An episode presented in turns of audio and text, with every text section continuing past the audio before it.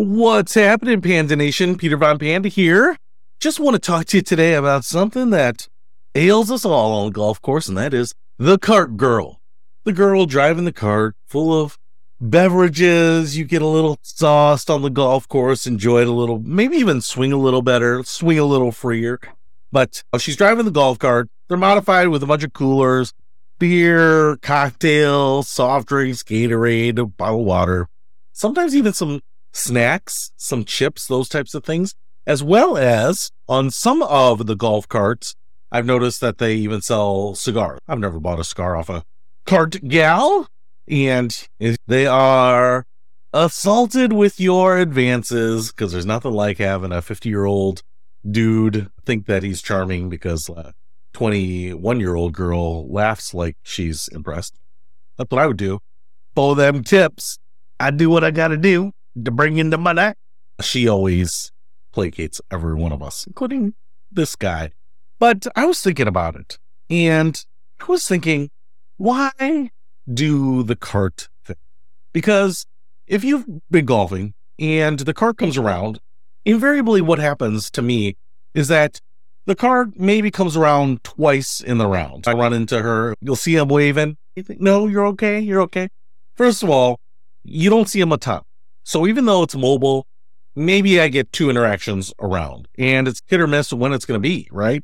I was on the first hole where the cart girl is coming around. And you guys need anything? No, no, dude, we just started. But then I don't see him until the 17th hole. And at that point, there's almost no point in getting a drink. But my issue is so you only see him a couple times.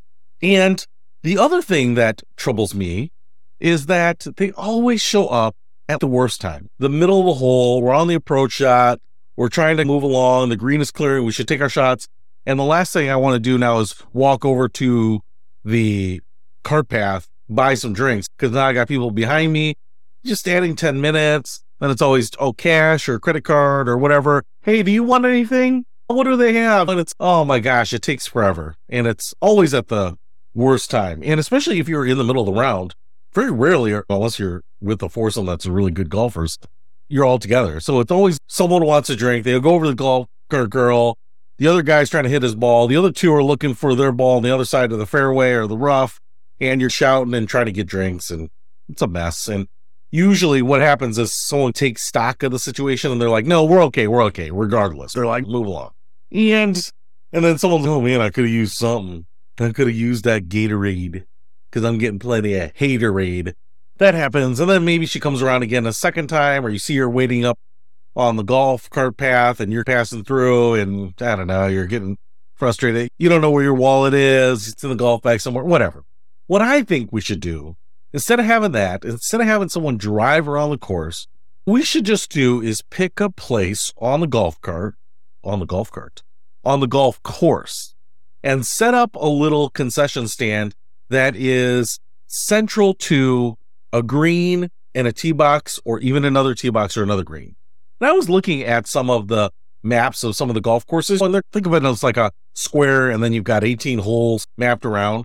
And I was noticing on one of them, like the fourth green was right next to the fifth tee box, but that was also right next to the 14th green and something like the eighth tee box. So they were all walking distance. What I would do is I'd put a little snack shack drink shack, maybe call it a birdie shack, and put that there so that you have drinks. Have a couple people manning it. And so whether you're coming off the green on number three or number four, hey, and you want some drinks, you can quick get them there. Everyone can get their own. You don't have to worry about, hey, do we before before they leave, right? If someone doesn't want something, they'll just walk on. And then you still have, depending on how the course is laid out, two maybe three, but let's say let's say it's even one. Let's say your course is spread out. I know some courses try to maximize space because they're long, right? You have to cross the street sometimes. So there aren't a lot of greens and tees near each other. There's always a green and tee near each other. You have to. You're coming off a green, you're going to go the next tee.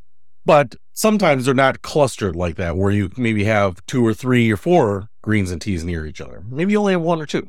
But then you just try to put it somewhere in the middle so that maybe post the fourth hole, but before the 12th hole, somewhere in there.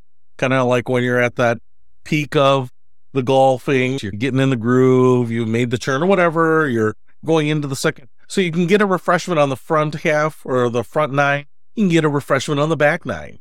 Get a couple chances, maybe two chances to get your beverage, maybe three or four, depending on how the course is laid out. And that saves someone from driving around and bothering people and maybe getting turned down a lot or whatever. It also prevents you from having to coordinate as a group. Everyone can get their own drink. Some people say, I'm not thirsty now, but I'll get something when we hit this five or six holes later. So that's what I was thinking. I was thinking that there should be an AI or an algorithm or someone that looks at the golf course maps and says, Hey, right there. That's where you want to put your little drink and snack shack. And that way you can have a couple people just staffing it, a couple people ordering, getting things going. You could even have some hot food ready, hot dogs that are ready to go, burgers that are wrapped, simple food, something like that. I think you'd sell more. You'd probably reduce your costs because you're not going to be spending gas or electricity to send a cart around. You can still collect your tips and still have your eye candy working there. That's what I do. You know, I'd sauce it, push everything up a little bit, make it a little tighter, work for them tips. But that's what I think. Cart girl should be replaced. I get it. Nice. Sometimes you're a little surprised. Oh, how nice. Yes, I'll have a Jack and Coke right now. But to me, it's never the right time. They're never around when I want them. Sometimes I'm waiting for a drink thinking they'll come back again. I never see them again. But this way, it's just predictable. On the golf course, hey, on this hole, you can buy something. On that hole, you can buy something. And so you can just be prepared for it. And because you're putting them between the tees and greens, you're always going to be in between holes as opposed to in the middle of the fairway, in the middle of a hole, adding 10 minutes, bothering the people behind you, losing time and not staying caught up to the group ahead of you. You're always using that in between time of transiting from green to tee. That's what I think. What do you think? Is the cart girl a fixture of the golfing experience? Should we keep her, him, them? Or should we start getting at the modern age and start building the snack shack? That's what I say, people. Let's step up. Let's band together and build a building instead of that mobile drink cart. All right. And if we don't, nothing lost. No big deal. I'll get my Gatorade from the cart. That's it. Peter Von Panda, out.